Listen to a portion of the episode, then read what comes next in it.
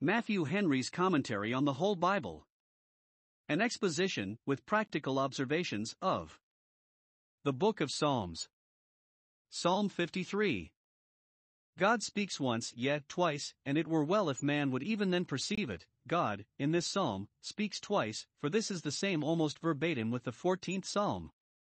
The scope of it is to convince us of our sins, to set us a blushing and trembling because of them, and this is what we are with so much difficulty brought to that there is need of line upon line to this purport. The word, as a convincing word, is compared to a hammer, the strokes whereof must be frequently repeated. God, by the psalmist here.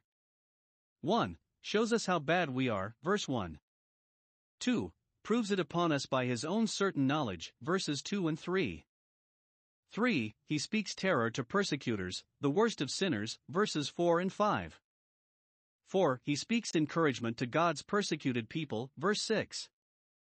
Some little variation there is between Psalm 14 and this, but none considerable, only between verses 5 and 6 there, and verse 5 here.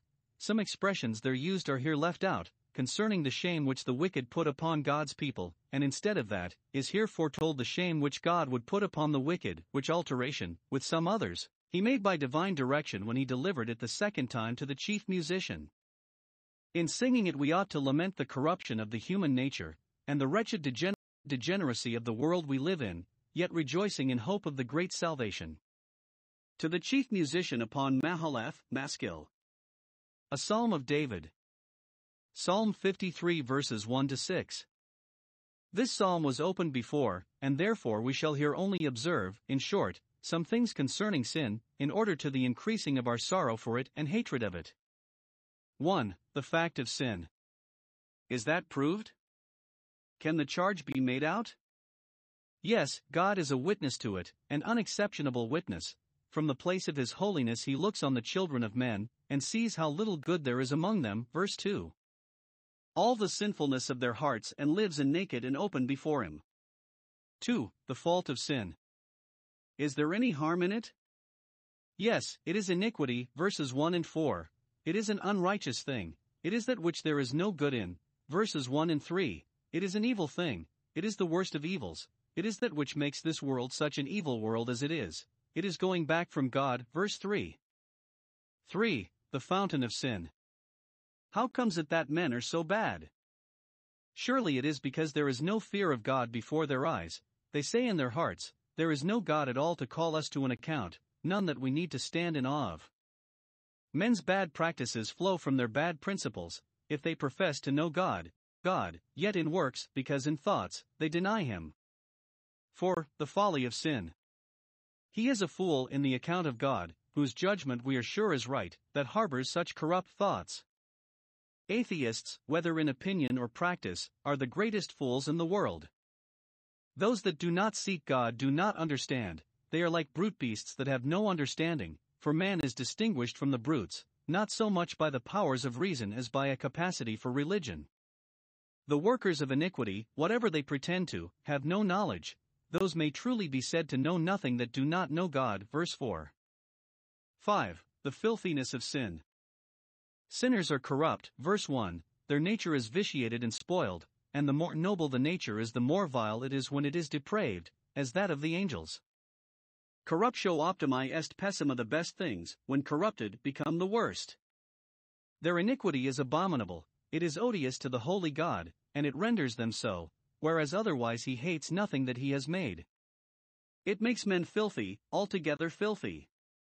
Wilful sinners are offensive in the nostrils of the God of heaven, heaven, and of the holy angels. What decency soever proud sinners pretend to, it is certain that wickedness is the greatest defilement in the world. 6. The fruit of sin. See to what a degree of barbarity it brings men at last. When men's hearts are hardened through the deceitfulness of sin, see their cruelty to their brethren, that are bone of their bone because they will not run with them to the same excess of riot, they eat them up as they eat bread, as if they had not only become beasts, but beasts of prey. And see their contempt of God at the same time. They have not called upon him, but scorn to be beholden to him. 7. The fear and shame that attend sin. Verse 5 There were those in great fear who had made God their enemy, their own guilty consciences frightened them, and filled them with horror, though otherwise there was no apparent cause of fear. The wicked flees when none pursues. See the ground of this fear, it is because God has formerly scattered the bones of those that encamped against his people, not only broken their power and dispersed their forces, but slain them, and reduced their bodies to dry bones, like those scattered at the grave's mouth. Psalm 141 verse 7. Such will be the fate of those that lay siege to the camp of the saints and the beloved city. Revelation 20 verse 9.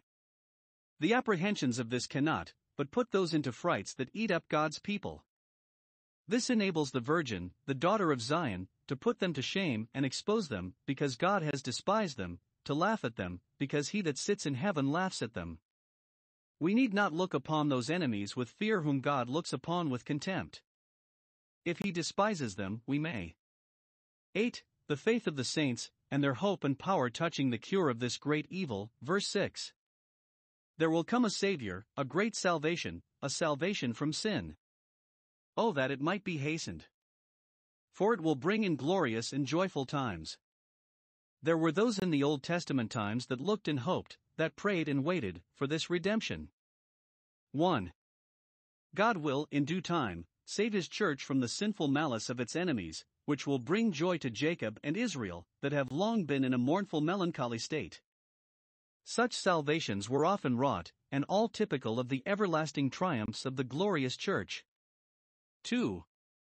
He will save all believers from their own iniquities, that they may not be led captive by them, which will be everlasting matter of joy to them.